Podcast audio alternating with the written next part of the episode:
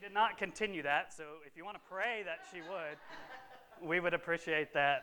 Hopefully, that will become her MO here in the next few days. We'll see what happens. But uh, she turns two months old tomorrow, so we're thankful for that. She's healthy, doing well, and, and uh, you know, you can kind of tell she's kind of the center of our world these days. But um, one of my favorite things about elementary school, as long ago as that was, was show and tell. Do you guys remember that little, well, I don't know, activity, I guess you would call it? Well, one teacher tells about a particular show and tell that she will never forget. And she says this I'm walking into the building this morning, and one of my second grade boys says, Hi, Mrs. S. Today is show and tell, in a very excited voice. Real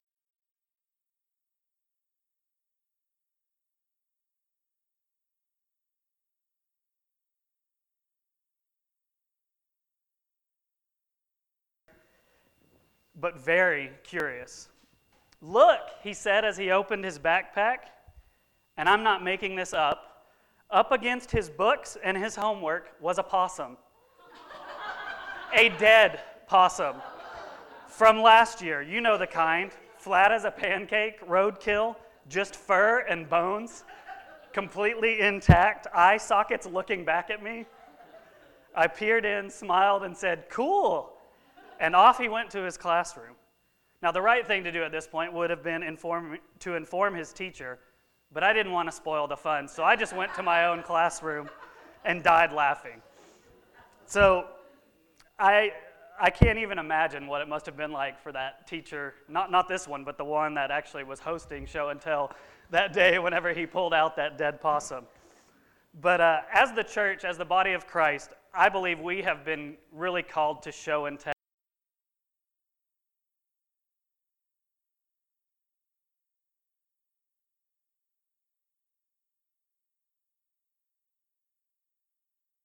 Am I? It is, it, we really want to know, uh, our, uh, we want to have a solid identity. And we talked about our gospel centered identity a few weeks back. And another question that we all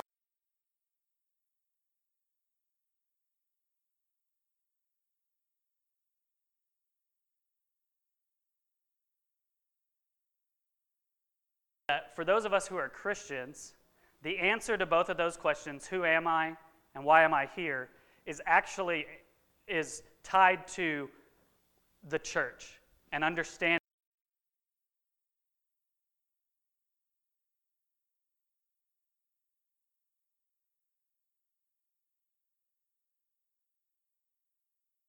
Christ. And so this morning I want to talk about why the church exists and what our purpose is so that we can understand corporately and as a church body here what that is for us as a group, but also so we can understand what that means for us as individuals. And so that's we're, we're going to talk about that this morning. We're going to be in 1 Peter chapter 2, looking at verses 1 through 10. So if you have a Bible, go ahead and flip there. If you need one, there's one in the back of the pew in front of you. And as we look at this, this uh, passage today, we're going to really wrestle with, with three questions. And I've already brought up two of them. Uh, who are we? Why do we exist? And then finally, what should we do about it? Who are we? Why do we exist? And what should we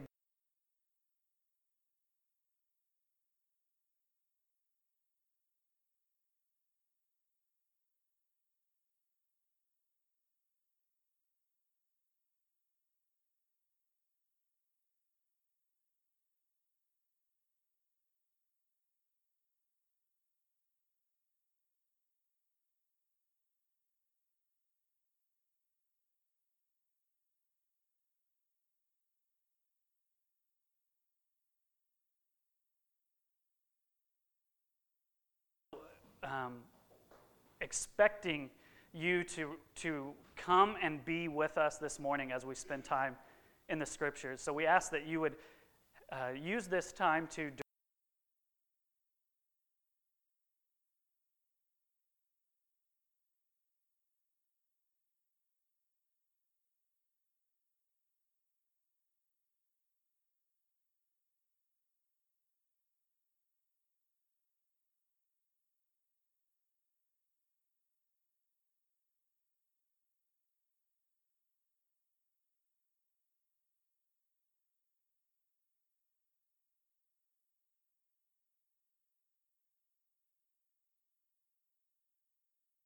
Salvation, indeed, if indeed you have tasted that the Lord is good. As you come to him, a living stone rejected by men, but in the sight of God chosen and precious, you yourselves, like living stones, are being built up as a spiritual house to be a holy priesthood, to offer spiritual sacrifices acceptable to God through Jesus Christ.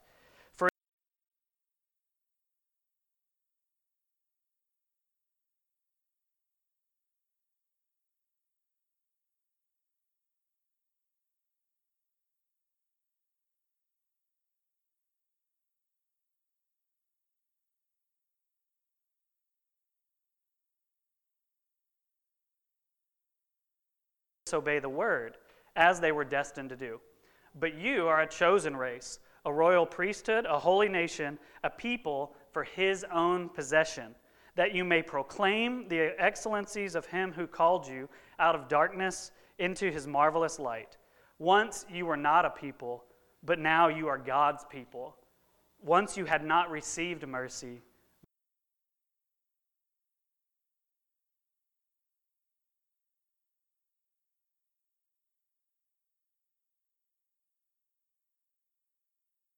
In verse 4, verses 4 and 5, Peter says, As you come to him, a living stone rejected by men, but in the sight of God chosen and precious, you yourselves, like living stones, are being built up as a spiritual house.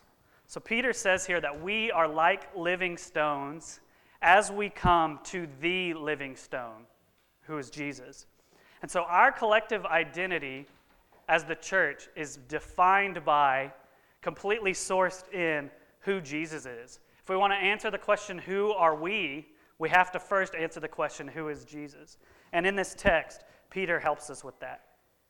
Peter tells us in verse 4 that Jesus is a living stone rejected by men, but in the sight of God, chosen and precious. It says that he's a living stone because of the resurrection. He's not a stone that is dead, he is alive. And it's good for us to remind ourselves of that. Sometimes we think of Jesus kind of, he becomes out of sight, out of mind, or you think, think of him as somebody we read about in a book, but he is alive. He's alive today.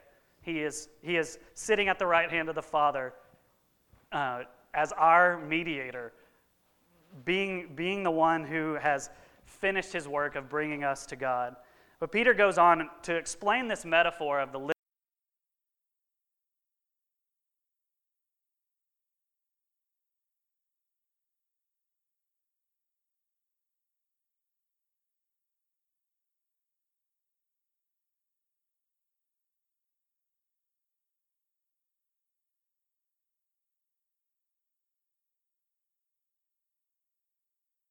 in Zion a stone, a cornerstone chosen and precious, and whoever believes in him will not be put to shame.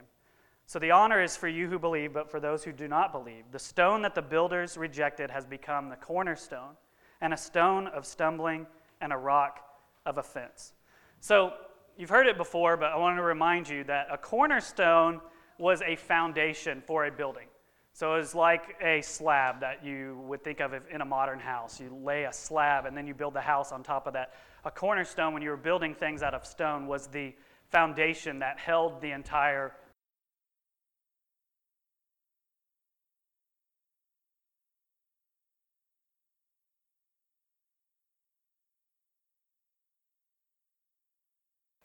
We exist because he exists. Without Jesus, there is no church. And Isaiah says that this cornerstone is chosen and precious, which gets to the point, and we know this, but Jesus is beautiful. He's magnificent, and all praise and honor belong to him. But he also says that Jesus is a stone of stumbling and a rock of offense. And that's because Jesus is God, and in his earthly ministry, he claimed to be God. And people did not like that. They did not respond to that, and so he became offensive to them because he knew, they knew that if they did not accept that, that that would mean that they were condemned. That would mean that they were rejecting, rejecting him. And so he becomes this stone of stumbling, this rock of offense. And he's become somebody, I mean, he is somebody that really kind of divides people. I mean, when you truly listen to his claims, you don't walk away with just, you know, kind of if you really listen to him, there's no way to be kind of in the middle on Jesus. You either accept him or you don't. And so, as the song they sang earlier, I mean, it's, it's really you either fall on him and you're broken, or he falls on you, and, and, you, and you will be subject to the wrath of God. So, people reject him, they stumble, disobeying his call to repentance, and so they're left dead in their sins. So, Jesus is the cornerstone, he's the center, he's the sustainer of the church, and we find our identity and purpose in him. And now that we've, we've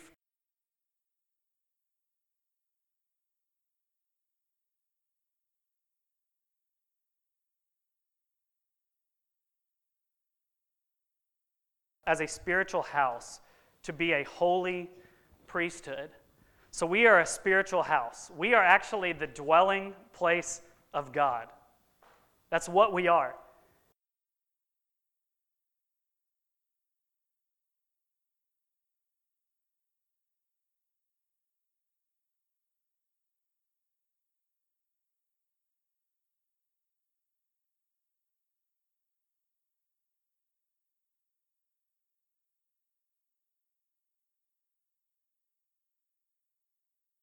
Lived in a structure, now he lives in a people, in you and in me.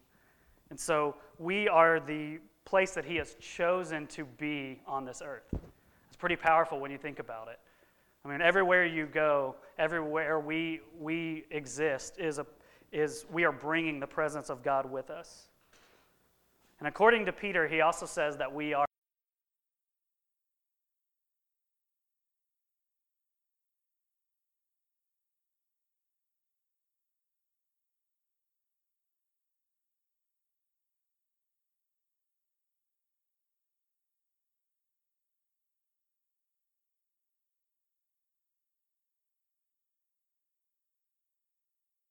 In fact, there was also one, one priest, the high priest, who was the only one allowed to go into the innermost part of the sanctuary, the Holy of Holies. And he only went in there once a year.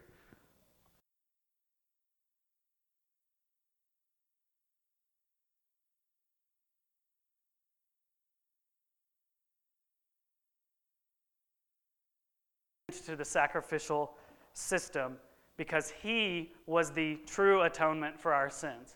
These other sacrifices had to be done repeatedly. They had to be done every time there was an offense. Once a year, they had to, to go in and make these sacrifices on the Day of Atonement. But Jesus himself is our atonement. And so his sacrifice put an end to that system. That's why it says when you read, um, I forget which gospel it is, but um, right after he gives up his, his last breath, it says that the veil of the temple was torn in two, making a way for people to have be granted full access to God. So it's no longer this special group of priests or this special high priest from this tribe of Levi, but it is now possible for anyone to have access to God because of Jesus. Those that place their faith in him. And so when it says that we are a holy priesthood, it means that we have been granted full access to God and we are now called to this, this ministry, this service of making spiritual sacrifices. And so in the church, a lot of times, especially in, in the Western world, like here in America, we think of ministry as something that is relegated or reserved for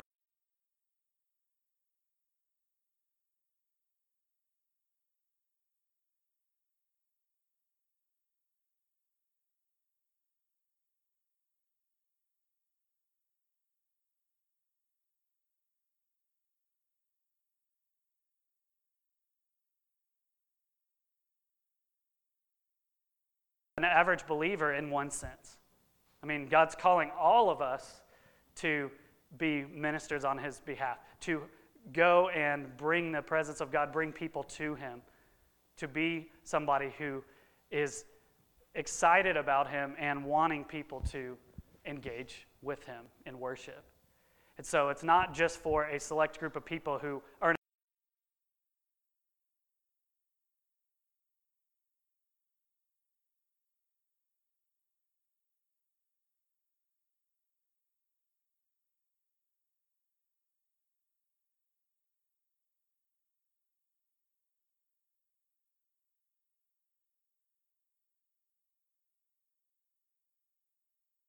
a royal priesthood, a holy nation, a people for his own possession.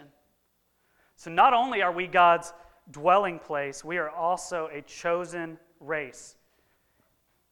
In the Old Testament, God's chosen people was the nation of Israel. He had a special relationship with them. He was their God, they were his people. In the New Testament, in Christ, he is making a new people. He is making a new race of those who are believers in Jesus. And so we are now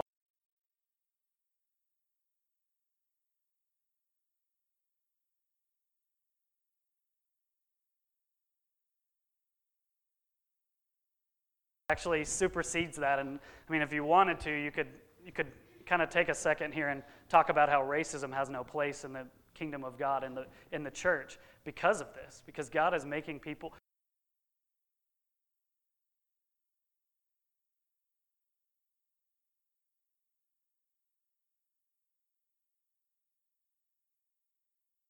Spiritual people.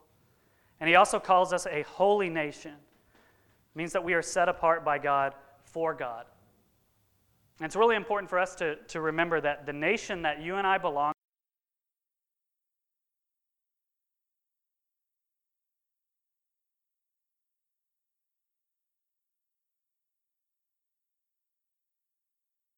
to God's kingdom and our, our true obligation, our true duty, our true uh, calling is to worship, serve, and fulfill the purposes of that nation. And it's fine to be a great patriot, a great citizen of the United States, but more important than, than that is if we are a great citizen and a great part of God's nation. His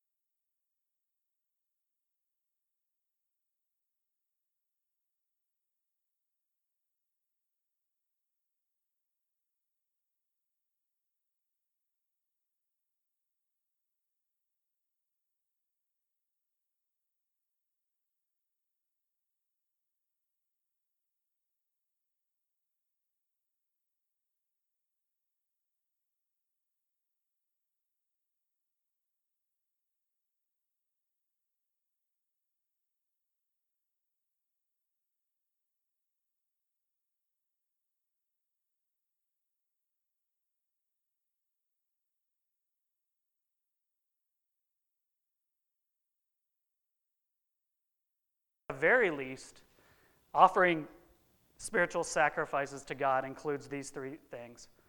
First of all, it, includes giving God our bodies, our physical bodies. And what I mean by that, it, it means that we use our bodies for His glory. That means that we work hard. We talked about that when we talked about the gospel and work. It means that we do things with excellence. It means that we, that we do things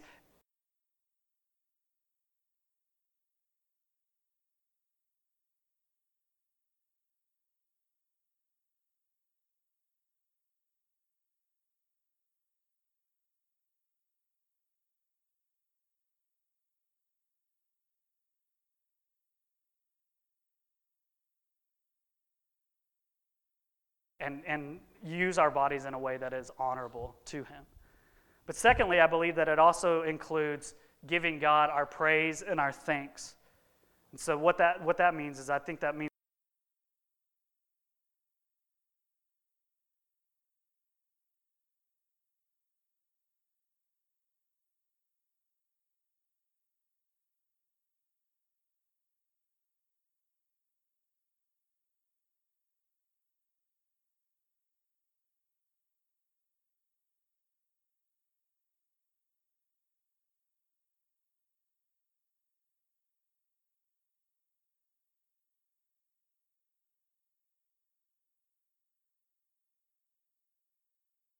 Giving God our bodies, it involves giving Him praise and thanks. And then I think the third thing, at the very least, spiritual sacrifices involves giving God our acts of love. I think he, I believe He is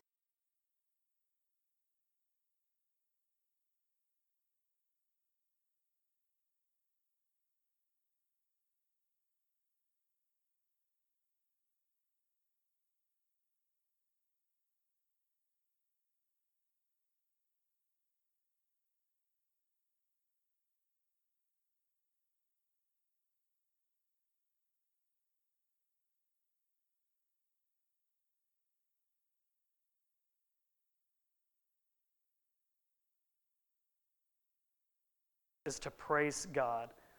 And then in verses 9 and 10, Peter says this He says, But you are a chosen race, a royal priesthood, a holy nation, a people for his own possession. And this is the part I want to focus on. That you may proclaim the excellencies of him who called you out of darkness into his marvelous light. Once you were not a people, but now you are God's people. Once you had not received mercy, but now you have received mercy. So, as the church, God has actually given us a mandate, He's given us a calling to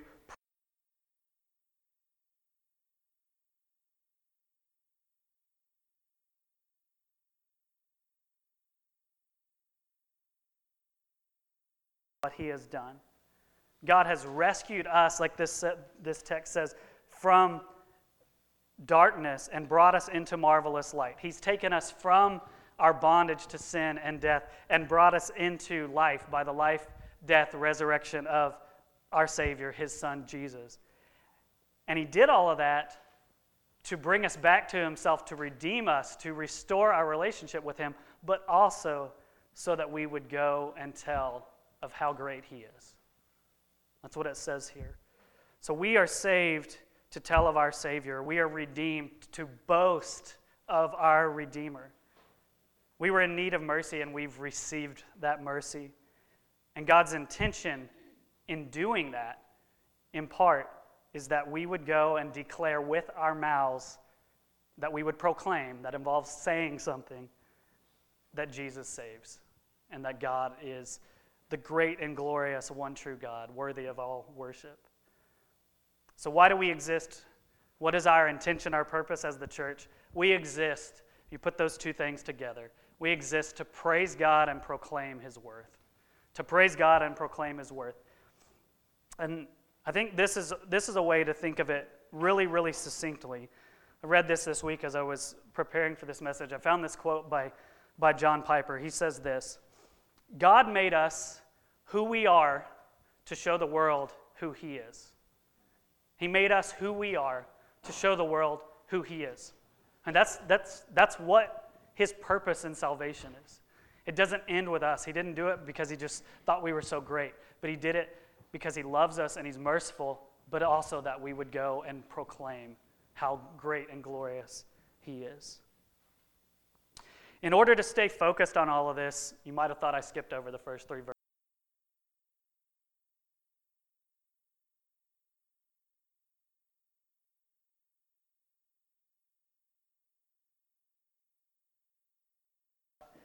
In verses 1 through 3, he says, So put away all malice and all deceit, and hypocrisy and envy and all slander. Like newborn infants, long for the pure spiritual milk.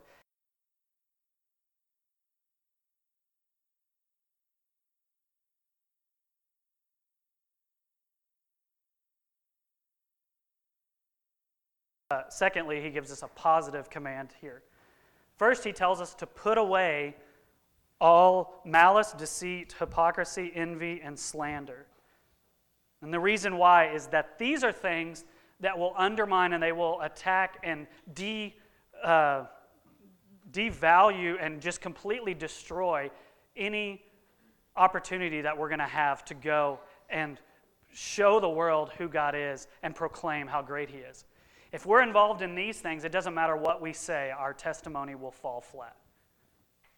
And so he wants to protect us, and he, he's given us these commands because he's saying, hey, these are not, these are not, first of all, they're not honoring to God, but they're also going to undermine your ability to be the people of God.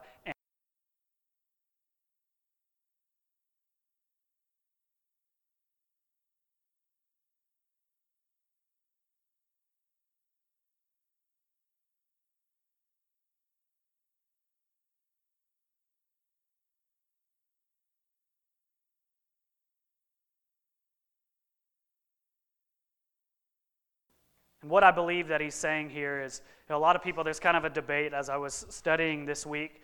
You got about 50% of people that say that the spiritual milk, the pure spiritual milk, is the Word of God. And about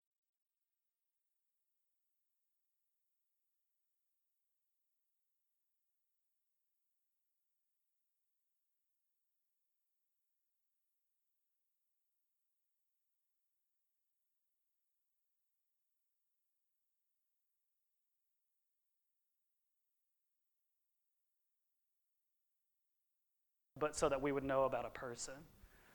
And so, the way that we stay focused on our purpose and our calling as the church is, first of all, by not engaging in, in sinful behavior and attitudes that will destroy our, any attempt to live for God, but secondly, by craving God, by developing an appetite, a hunger, a yearning,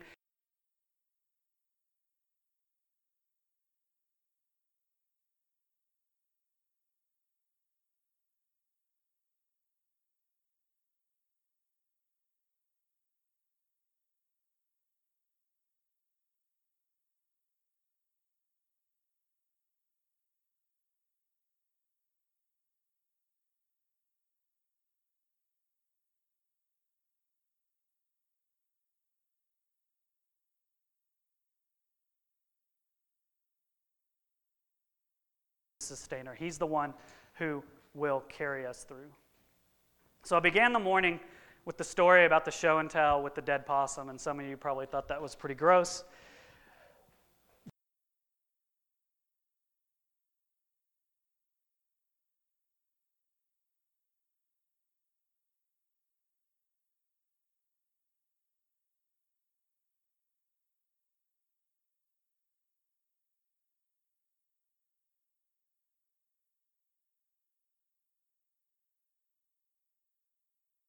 God communicates who He is and what He desires so that we will be changed and then live differently as a result of it.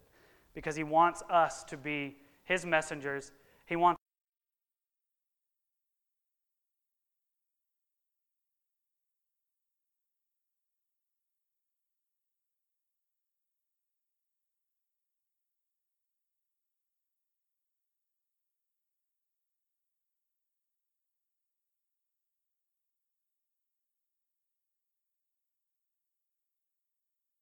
in light of this stuff. I mean, it's pretty simple, I believe, because he kind of lays it out here for us. I mean, he tells us that we're being built up as a spiritual house to be a holy priesthood, to offer spiritual sacrifices.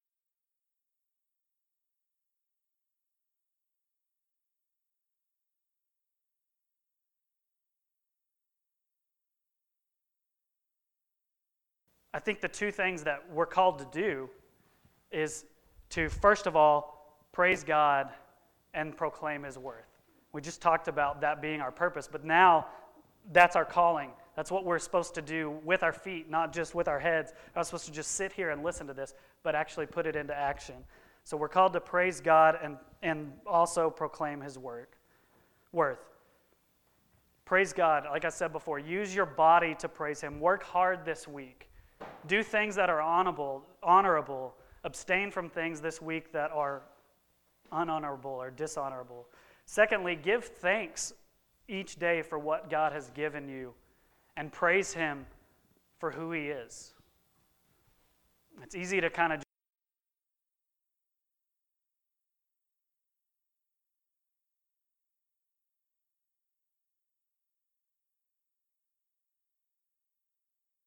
cars comes from him. It's a gift.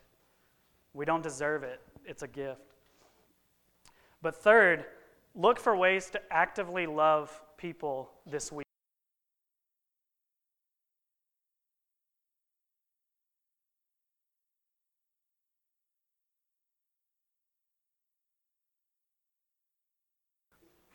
In the second half, proclaim his worth. How do we do that this week?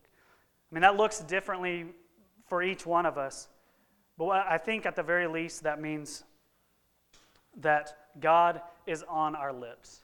He's on our lips. We're not ashamed to talk about him. We're not afraid to talk about who he is and what he has done. He's not just this, this little side part of our existence, but He's at the very center of it. And so it doesn't mean that you have to go awkwardly force it and like run into your office on Monday morning and start like standing up in your cubicle and reading the Word of God. That's not what I mean. Unless you really want to do that, that'd be kind of fun. Tell me how that goes. But uh, it means that maybe you have a friend that you've been wanting to share the gospel with. You know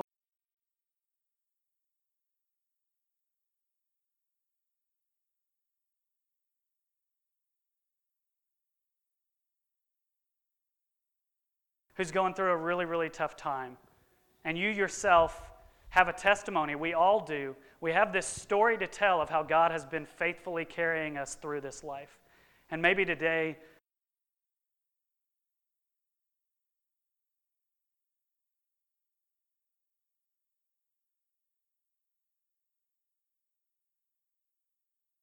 how he's been good to me. Or maybe even you find yourself, you're like, I don't think I'm quite ready for that. You know, if I'm honest, I'm afraid to do that because people are going to think I'm strange.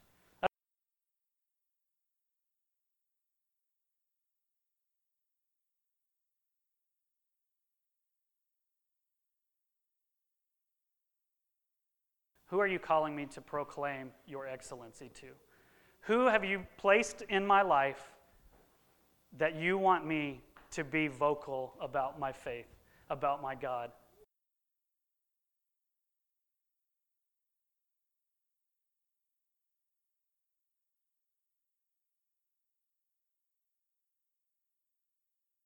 Let's pray. God, we come to you this morning grateful that we are a privileged people, grateful that your Son died on the cross in our place but was raised three days later, that he's alive today, that he has been the atonement for our sins, that he is the atonement for our sins, that he has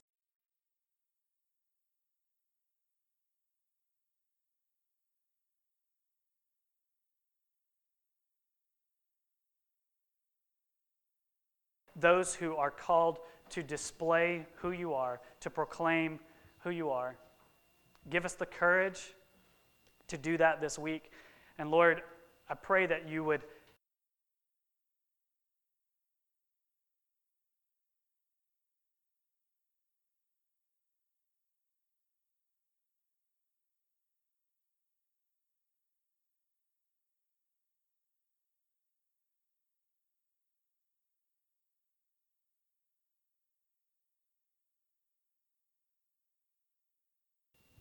Help us to live in a conscious awareness of this calling and help us to encourage one another. Help us to help each other to fulfill this mission that you have us on.